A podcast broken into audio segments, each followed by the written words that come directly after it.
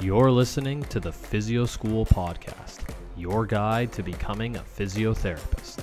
In this episode, we sit down with Logan Wood, also known as the most interesting person in the world.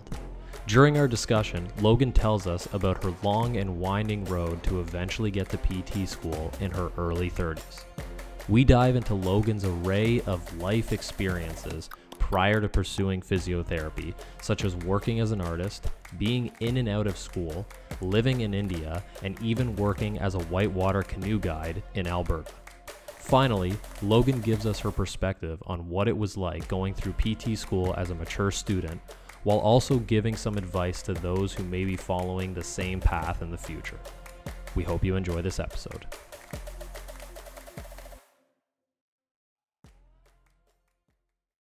What's up, future physios? Welcome to another episode of the Physio School podcast. My name is Kash Madi, and with me, my co host today, you know him as the Canadian physio student, aka your mom's favorite physio, Anthony Pinto da Costa. How's it going, Anthony?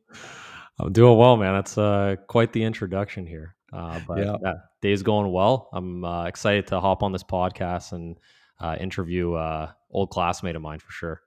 Yeah, this one is a great episode. So, when we were thinking of starting a podcast, I couldn't think of a better person than our next guest here. She's actually one of the most interesting people I know. So, the mm-hmm. Dos Equis guys has nothing on her.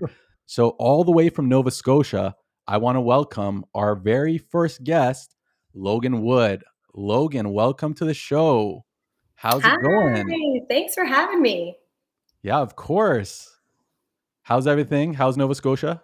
It's great. Um, it's very much East Coast weather. So we're talking like lots of rain, lots of cold, but it feels like home to me. So I'm happy to be here. Nice. And this is a new move, right? You just moved to Nova Scotia? Yeah, this is actually, I've just started my third week. I kind of left Ontario on a Friday, uh, drove through, started work in Nova Scotia on the Monday. And like I said, it's my, this is the start of my third week here today. Awesome. Awesome. And where are you working now? So I'm at um, it's called Valley Regional Hospital and Soldiers Memorial Hospital. So I'm at two different hospitals in the Annap- in the beautiful Annapolis Valley, which is Nova Scotia's wine country, and it's right on the ocean on the Bay of Fundy. Um, and I'm working uh, primarily in outpatient physio here, which is exciting. Ontario, where I previously worked, had outpatient departments, but a lot of them have kind of shut down over the years, but here it's still alive and well. Um, so yeah, it's a it's a great area to work. Awesome. That sounds like a change from what I know where you worked before. So that's awesome. Yes, Little absolutely. variety there. Absolutely. So in this episode, we want to interview Logan because Logan had quite a untraditional path to physio school, and we're really going to get into that. Road. Long winding road, but a really interesting one nonetheless. So we want to start off asking more so about your life maybe before physio school because I know a little bit about your background. We've spoken before quite a bit and I know that you've had quite a crazy life pre physio school. So why don't you start off by telling us a little bit about what you were doing career-wise before you applied to physio school or before physio was even in your mind or in sight? Yeah. Fair. Okay. So I would say uh, so I so I started physio school when I was 33. So I had, and you know, there's a lot of time between 18 and 33. Mm-hmm. So let's see. Um, so I was in and out of school a lot. Um, I traveled. Um, I worked, I guess, as an outdoor instructor. So I would say, uh, yeah, I left home at like 16 and moved to India for two years. Um, and then came back and was just my world had been blown open. So I wasn't uh, coping very well in our Canadian society. I was just seeing like problems with everything. So I thought I would be a, an artist and change the world through my art. So I did a two year diploma in visual arts, um, worked as a starving artist for a few years, and then uh, did a social most of a social cultural studies degree. So I studied like folklore and sociology and like would travel to rural Newfoundland and interview, you know, elders in the community about how things used to be and stories from their childhood. Um, and then I dropped out of that program and decided to do recreation. Um, so I did a combination of like rec therapy, but I also fell in love with outdoor recreation. So I just was, you know, camping and canoeing and hiking and kayaking and just rock climbing, doing all the outdoor stuff, um, and then ended up moving to Alberta for a couple years to work as a whitewater wilderness canoe guide and like a river guide. Um, and then after all, I had all of that fun. I was, you know, third, I guess 31 or 32 by that point, and I was like, hmm, I've had a blast. I'm broke. I don't know what the future holds. Maybe I should make some choices and like stick with something for a couple years, see what happens. Man, it sounds like you had nine lives before physio school. It sounds like what nine, nine lives, other people's lives would be. Yeah. So yeah, I would say nine lives, zero regrets. Um, but at the same time, like very happy to be in a different place now, in a stable career, feeling really passionate about what I do. Um, and physio has so much flexibility that I really feel like I could have another nine lives, you know, but within the scope of physiotherapy as a career. So it's pretty exciting. Awesome. Can we just backtrack for a second? I've never heard why you ended up going to India and what you were doing there. I was so, going to ask that too. So I was like uh, a bit of a smarty pants in high school, um, and I also was like very socially engaged, like cared about all the issues, very passionate. Um, and so there's a series of schools around the world called United World Colleges, and there's one in Canada called Lester B. Pearson in BC, um, and then the rest are like all over, like uh, U.S., Norway, India. Singapore. Uh, yeah, just anyway, uh, I applied thinking that I was applying to go to Canada, and we narrowed down to like the last so many candidates, and they said. So we actually have two scholarships this year. Who wants to go to Canada? Who wants to go to India? And I'm pretty sure I was the only like 16 year old with bright pink hair who was like India. and then they sent me. So, and I had no idea what I was getting myself into. We lived in like stone huts um, you know, I'd wake up in the morning and go in the shower, and there'd be like lizards and frogs in my shower. Uh, 200 students from all over the world, like 200 hormonal 16 year olds from all over the world with different cultures stuck in this tiny village on top of a hill in the middle of India. Um, chaos was just the reality. It was uh, it was an amazing life changing experience and definitely altered the trajectory of my life. Um, I probably would have had a lot less adventures um, in my 20s had I I would have followed like probably a pretty predictable route of high school, university, and onwards. And I oh, probably oh, never like would be a physio. Like a shot. That's a shot. I mean, you yeah. guys do cool stuff too. awesome. So that's so cool. So you obviously went through, you know, a lot here, right? The big experimentation phase, and um, I know you said, you know, by the time you were like 31, you were kind of like, okay, maybe I should figure something out here. Did you have kind of that age in your mind that you were going to be like, okay, now I want to try to kind of choose a career? Or did something kind of click with you? Was there something that kind of sparked your interest to maybe go down that route? I would say I just had some big life changes. So I had been married and I got divorced. Um, so that's pretty life changing. And then I was in Alberta loving life. Um, and was sort of occurring to me like maybe I couldn't do this forever because you know you're hucking i'm trying to keep up with 20 year olds we're hucking canoes over head. We're paddling for 12 to 14 hours a day. It's you know i was feeling the aches and pains at the end of the day. Um, and then yeah so i was going through like a big relationship breakup. And then my dad broke his leg in newfoundland and so I was the only one who had the flexibility. Like my brother and sister were working and had lives elsewhere. So I had flexibility. I could go home and take care of him. Um, and I saw him go through the process of surgery, physio school, uh, sorry, geez, surgery, physiotherapy in the hospital. Um, I was trying to support him at home. And it did not, the surgery did not go well. And he needed like multiple surgeries and a skin graft and stuff. And it took like a year. Um, so as I was helping him through this, I was also reevaluating my life. Here I am, 31, home with my dad, you know, not really financially stable, didn't even have an undergrad degree at that point. I had dropped out of recreation with like two or three courses to go. Um, and yeah, I just was feeling like a bit old and like my future was very uncertain. And I started to feel like if I didn't make a change now, that this was going to be the rest of my life. So I would say I was feeling pretty hopeless before applying to physio school and getting into physio school.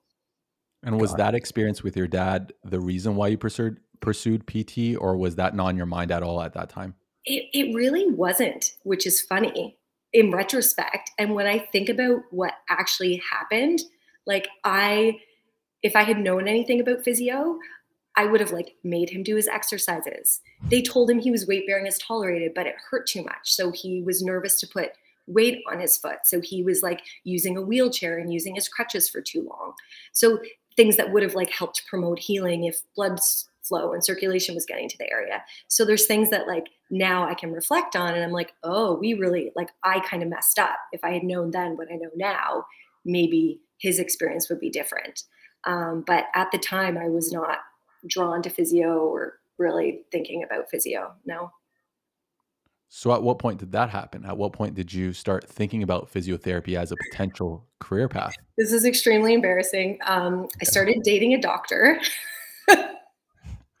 and she was like, and I was embarrassed to tell her. I don't even, I actually think I didn't tell her for like until I got into physio school that I like didn't have my undergrad degree. So, because I was really ashamed that I dropped out of like so many programs. Um, so I was just like, she was like, you should, like, you're smart, like, do something, you know, what is your future? And her whole family is kind of like that. They're very supportive and very motivated. And I was looking for, I probably, I don't know if I would have come upon physio school without it, but it was like, you're active, you're smart, you, you know, consider physio. And I was like, oh, isn't that really hard to get into? Like, I don't know if I can get into that. So, that makes and sense. then I tried.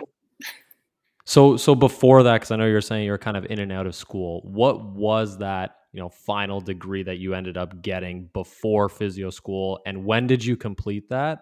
And where did you complete that? okay. So literally, I completed it after I got into physio school.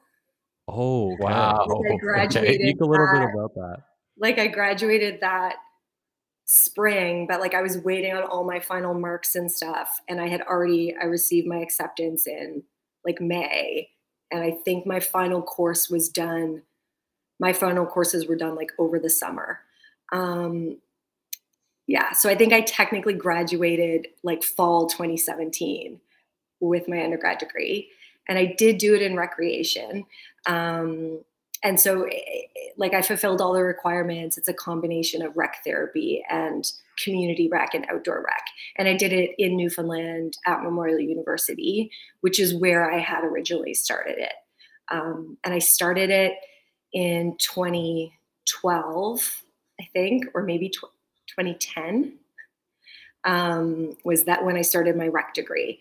And i gra- i would have finished it in 2017. So yeah, 20, 2010 to 2017 for one degree. Wow. So how much of a gap did you have in between when you left your undergrad because you did leave it at some point and then return yeah. back to it. How much of a gap was that from when you left and when you decided to pursue physiotherapy and went back to school? So I left. So I left my first undergrad in 2007 or 2008, and again okay. I was like three quarters of the way through that one. Um, and then I took a lot of time off. I worked as a snowboard instructor. I worked as like an art instructor. I just kind of did whatever. Worked as a barista. I make a mean latte. Um, and then I and then I would have gone back in 2010, and then I stopped in 2014, I think, maybe 2013. Like it was it was was a couple years. Um, but I, but even then, I was, I was not maintaining a full course load for like a full semester load for most of my, for most of my semesters. I was like working part time, or I'd take on too much and have to drop courses. Um, I have attention deficit, which I did not know, and I kind of got help with right before getting into physio school. Um, so that I think is one of the reasons why I was able to sustain the heavy course requirements in physio school. I was really nervous when I got in. Like I felt like this is my last chance. Like if I got kicked out of physio school or if I dropped out of physio school, it would just be devastating. Um, but yeah, I needed I needed help to kind of manage that case that course load and and I hadn't been able to ever do that. I don't know if I'd ever done a full semester um, successfully without dropping a course. Well, but no problems in physio school, right? Like, seem well, you're a physio now, so. Well, I will say but, I managed to get really good marks, but mm-hmm. I have never worked harder at anything in my life. So it also, I think, if anything, taught me how to work hard and how to focus um, and how to push through when it felt very stressful and very difficult. Hmm. We went through it together at the exact same program, so I can definitely second that for you. Um, another question I had for you so, you know, you obviously got accepted to Queens. Queens likes those applicants who have a lot of those diverse experiences, if, if they're physio related or non physio related. Can yeah. you kind of speak to those physio related experiences that you took on uh, leading up to your application, just so that the viewers can get a, or I guess the listeners can get a, a little hold on that? Yeah. So I think in my case, um, it's important to understand that how you present something, like is key because I actually didn't have that much experience. So here's the trajectory of of when. So I decided in like when was it? Fall 2016. I decided in like I think September, October, like like mid fall 2016 that I was going to apply to physio school. And you all know the deadlines were like I guess January 2017 for us to start September 2017. Mm-hmm. So I had a very limited time.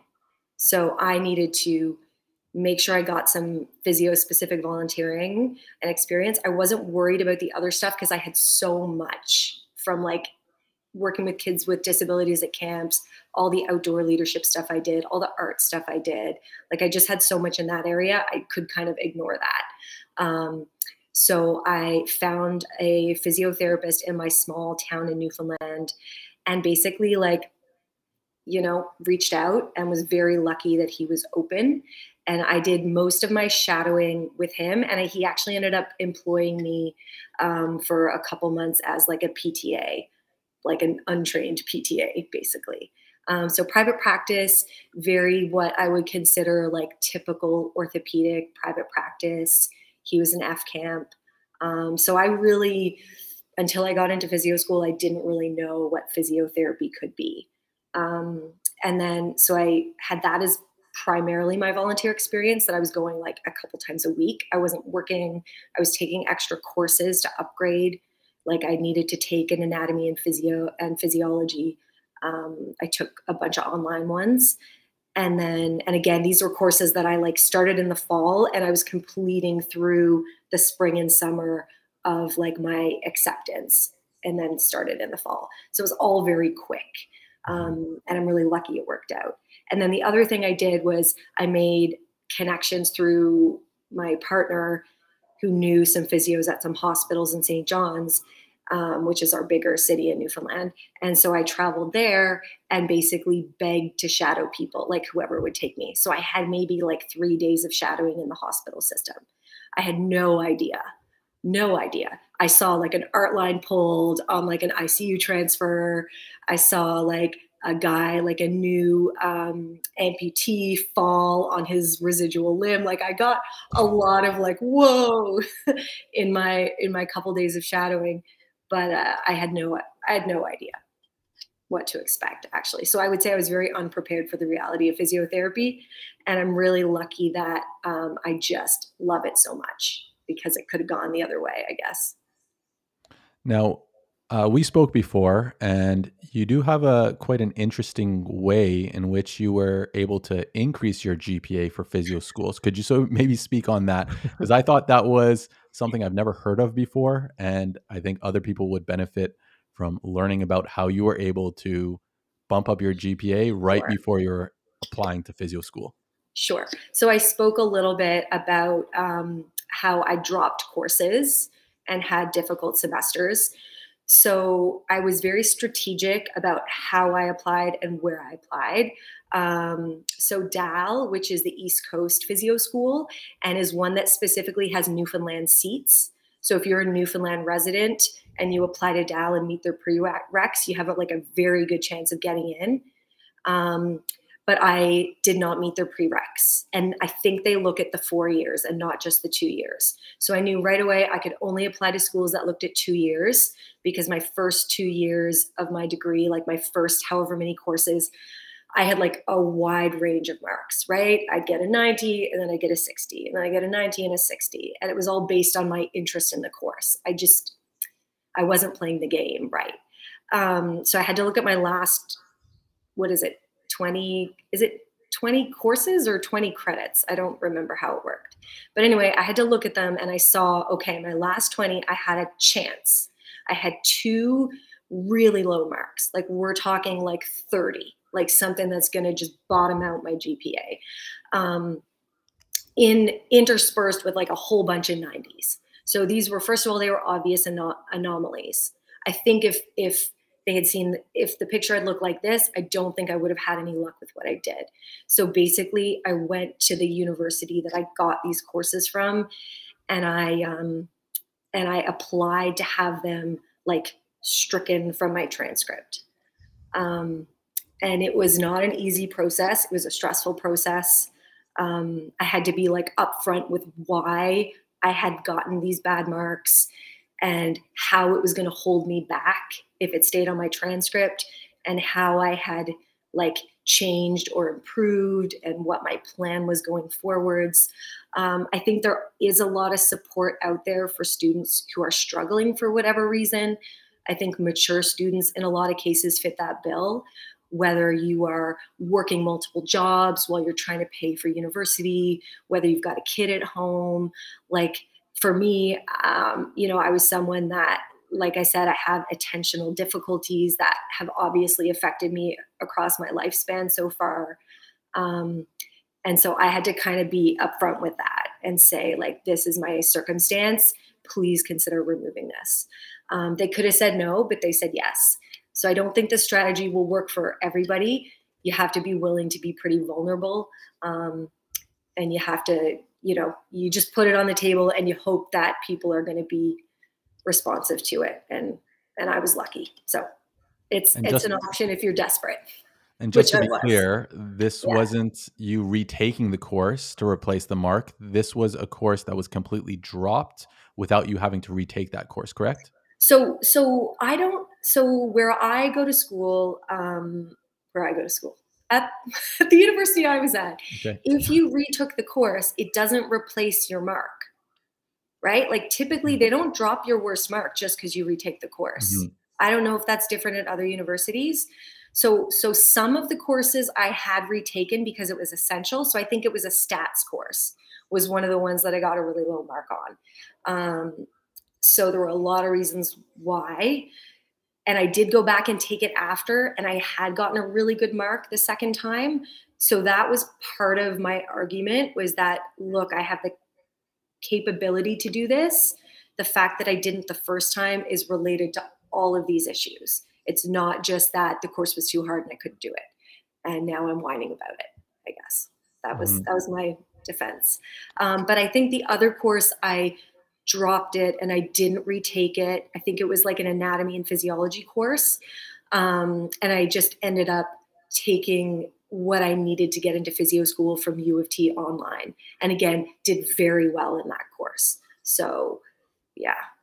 And then I would say, oh, sorry, go ahead. Right. And I, I said that, and you mentioned before when we spoke a little while ago that you had done all this intentionally before the application went to ORPAS. Because once it goes to ORPAS, then it's done, right? It's on your quote unquote transcript? It's on your transcript. Yeah. So the, you have to get it out at the root, right? The official transcript is where you want the GPA. Now they will ca- they still do the calculation differently. So I think Memorial's courses were graded as not as hard as a lot of other courses. So I had like a 4.0 at Memorial, but that translated to like a 3.8 something um, I think in like when I applied to the Ontario schools. Hmm. And what was your GPA when you applied to physio school, if you don't mind me asking? It was so I don't know, Anthony. Maybe you can help with that. So I got in, I got, I passed um, the cutoff, cutoff. for Mac and U and, and U of T and um, Queens, but I did not. I did not pass for Western, or else I wasn't meeting their course prereqs because I think my English was too old. So I don't know what it was our year. It was like it was three point eight something.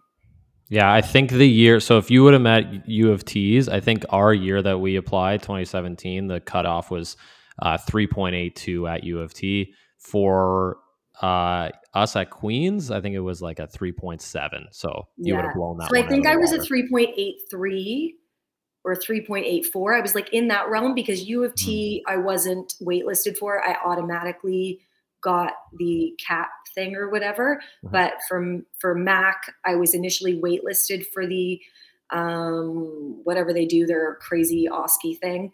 Um, I was initially waitlisted, and then I did get the invite to go.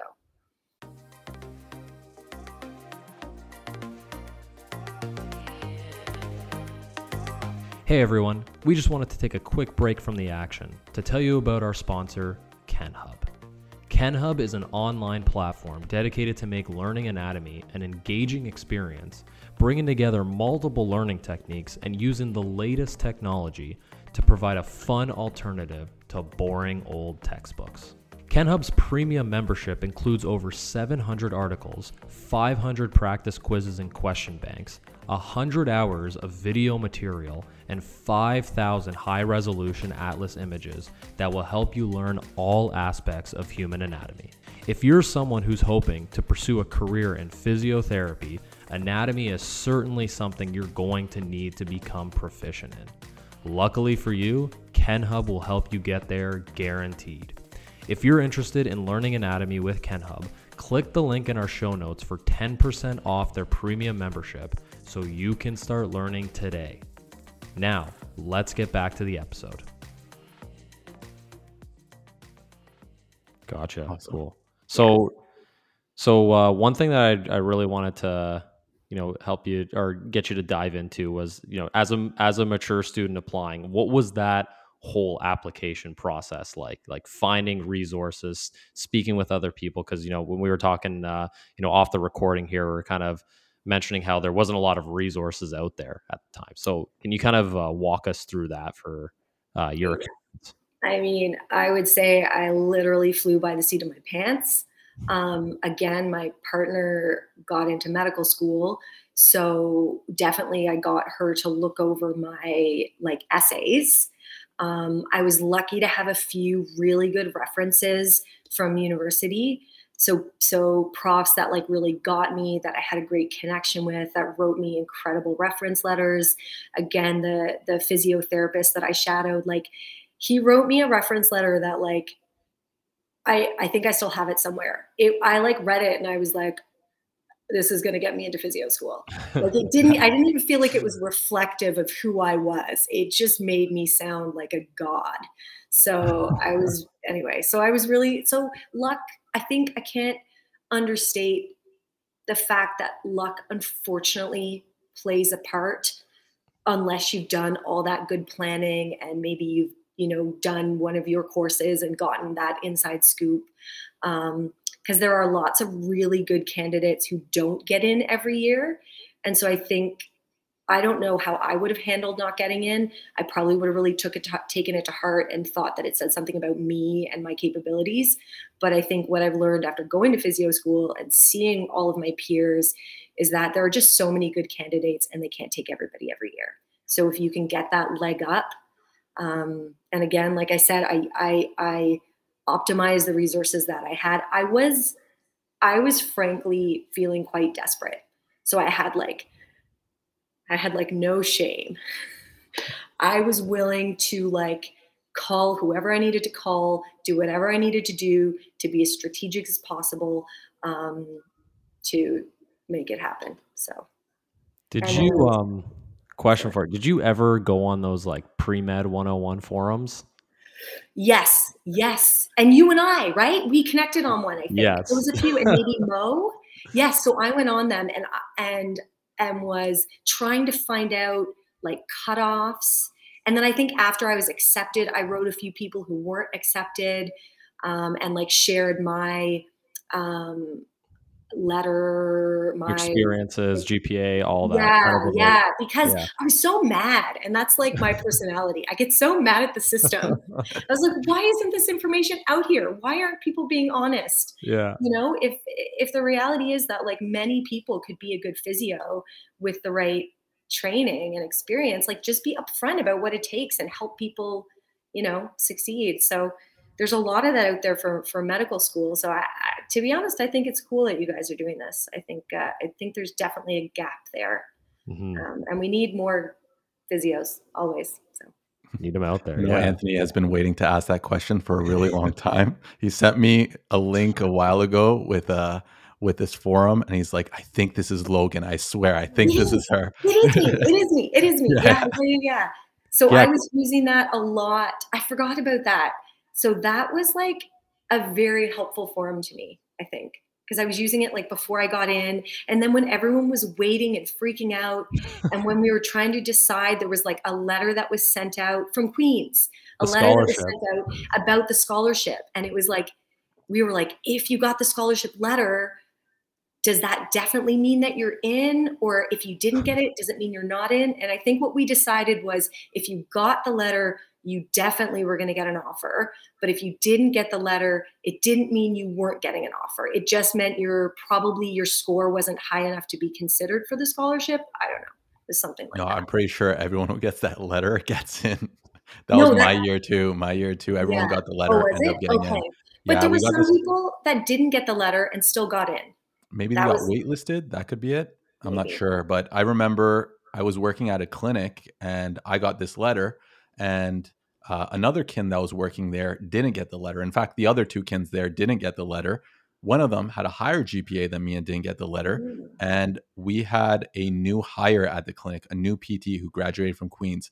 And when he heard I got the letter, he's like, "You definitely got in. Only people okay. will get in get that letter." So okay. I don't know. Well, I guess we'll see over time. We'll hear more I, about this. I will say though, there was uh, a couple ye- a couple years after us there were some people on that forum and this is why that forum kind of drives me nuts sometimes because there's so many things on there.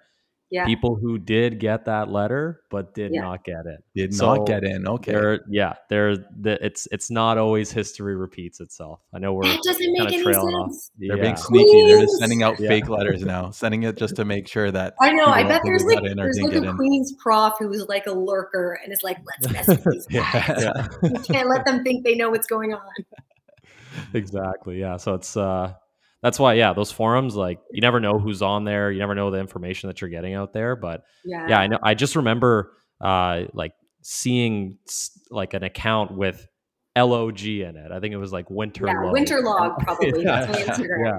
And I and then I made the connection after. I was like, wait, I think I think this is one of my classmates, and I think we talked about it or something. But yeah, you were on there all the time, so I know you were kind of like scraping for that information. And um, I honestly, was like purely focused, and it was I think it was like some of it was maybe before I applied, but I spent a lot of time there after I applied, just like freaking out.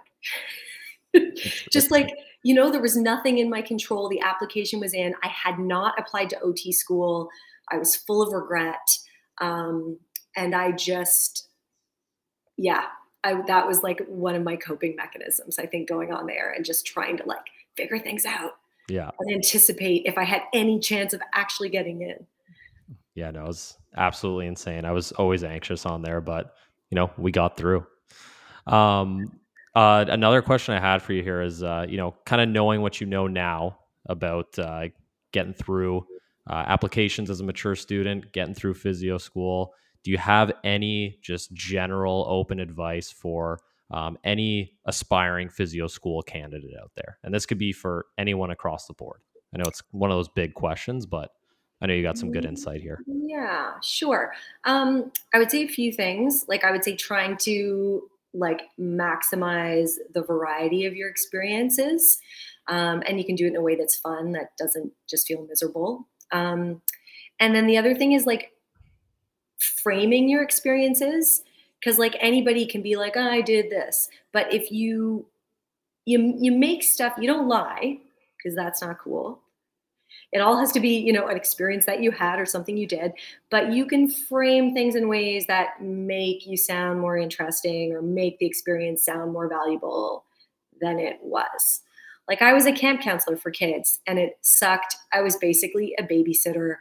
It was awful and i wasn't even very good at it.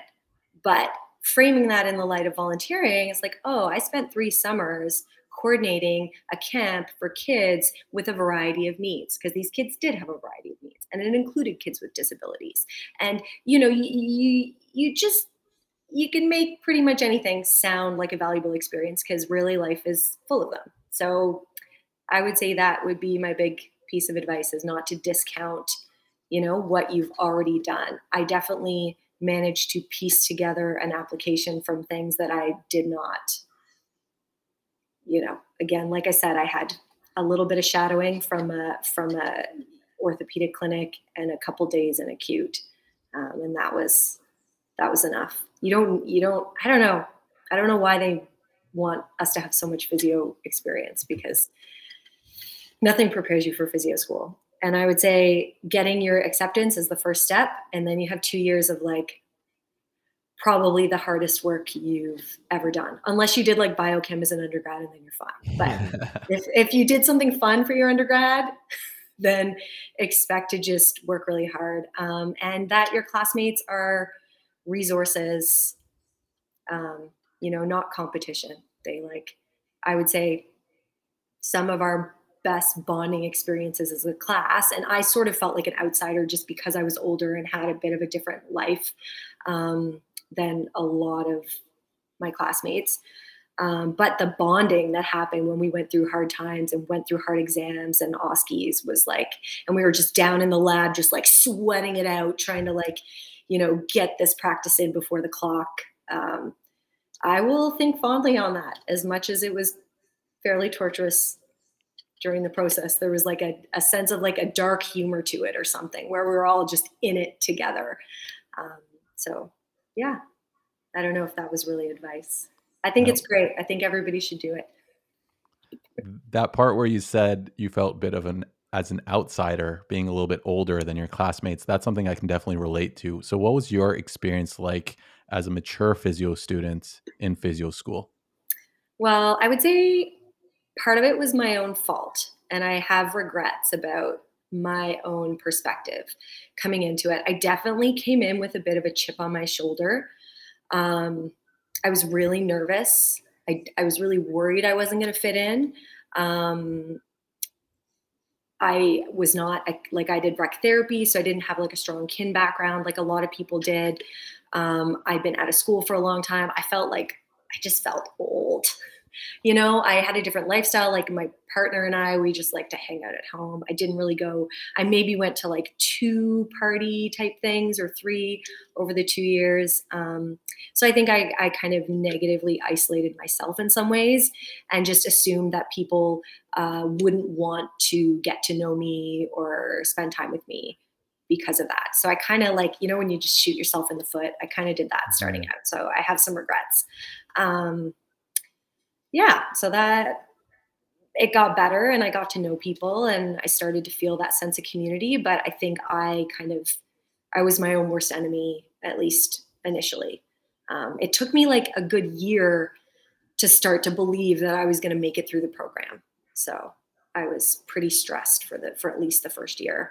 And then in the second year, we were thinking about the PCE, and I was terrified because the year ahead of us hadn't done so well. So I was just like terrified that I was going to fail the written and the clinical and like fail it three times and never be able to practice as physio. So I was high anxiety. It, it's it's funny that you guys uh, you know talk about it from from that perspective as being mature students going in. Like you know some of these people who may be younger than us who just got out of uh, you know undergrad, like the quote unquote traditional route, uh, maybe don't won't want to get to know us. Um, from like our perspective too sometimes i feel like it it goes that way as well. Like one uh, experience that i can always look back on is you know our good classmate alex dirksen right?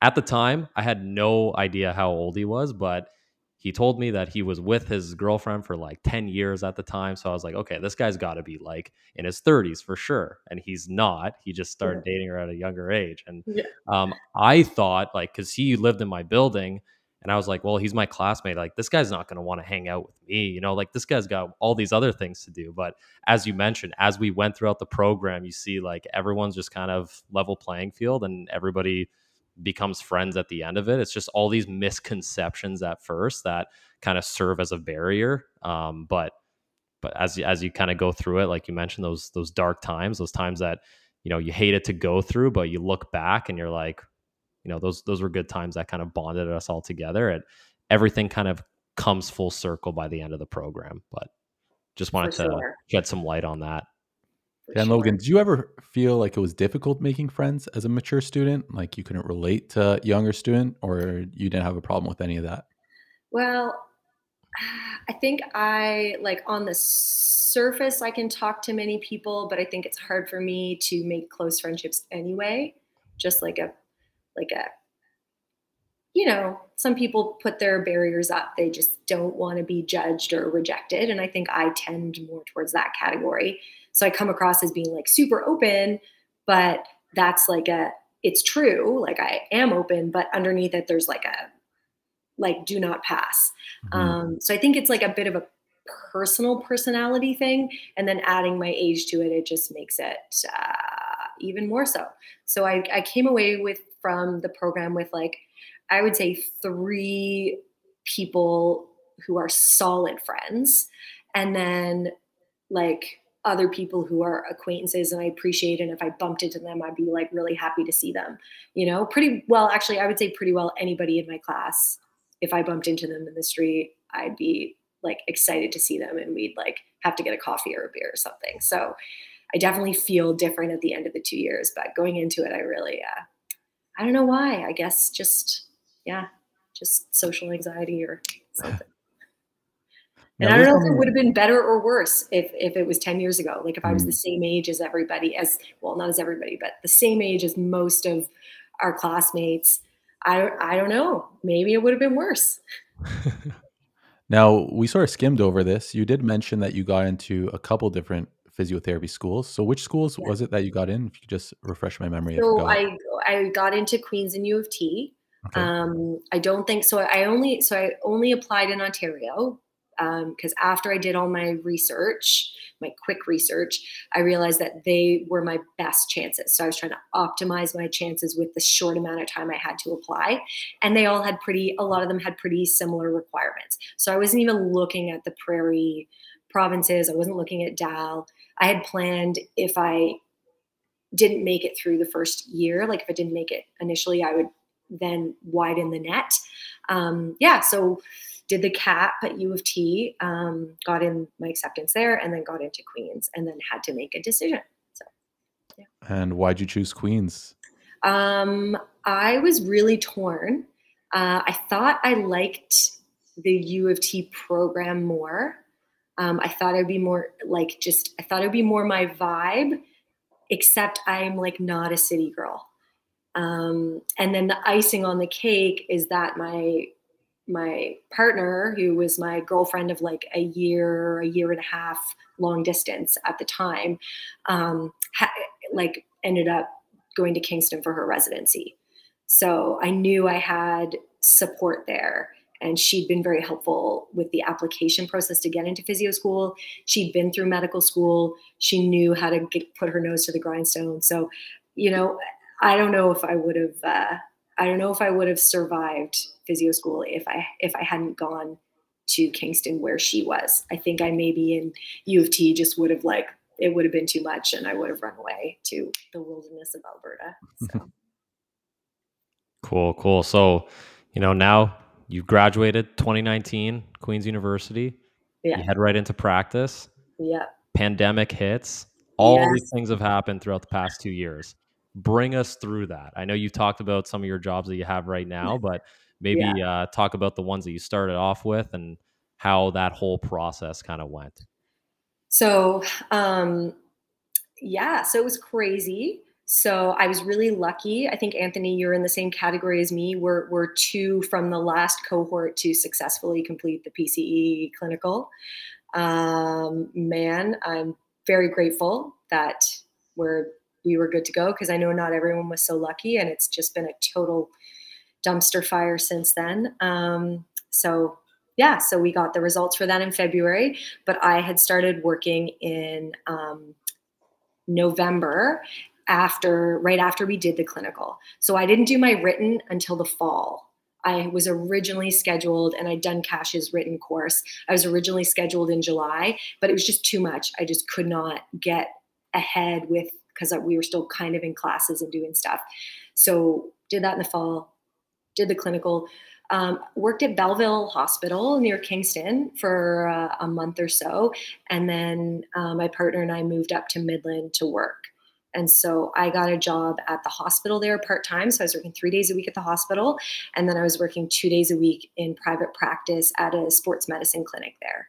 And both were awesome experiences. And it's funny now, two years later, I was really nervous starting work.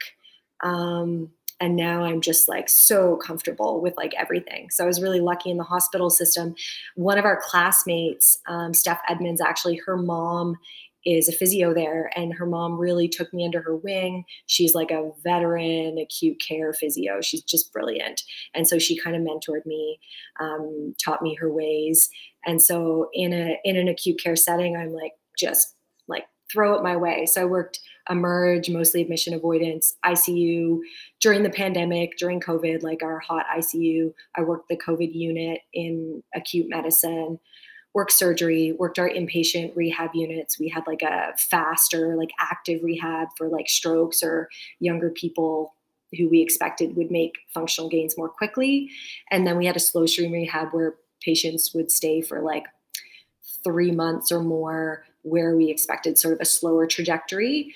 Um, like maybe they were you know unable to walk at all or unable to get out of bed at all with like they would require like two or three people's help um, so yeah, so I did that for the last two years, and then the two days a week at Sports Medicine Clinic was awesome because we actually had um, an amazing sports medicine physician um, there who like you know, if I had a patient where I was like, oh, this might be a complete rotator cuff tear, like, oh, maybe he needs an urgent referral, there's been trauma, then I would say, hey, Dr. Jones, do you have a minute? And she'd say, okay. And she had a point of care ultrasound there and was just, so she, was just an incredible resource and I learned so much. So I did that for two days a week. Um, so I really feel like I lucked out because I got to grow my clinical expertise in sort of many different areas of physio. Um, so I don't really feel like I forgot anything from physio school. There's definitely stuff that I sort of tossed out and said like, eh, I'm just not really going to use that.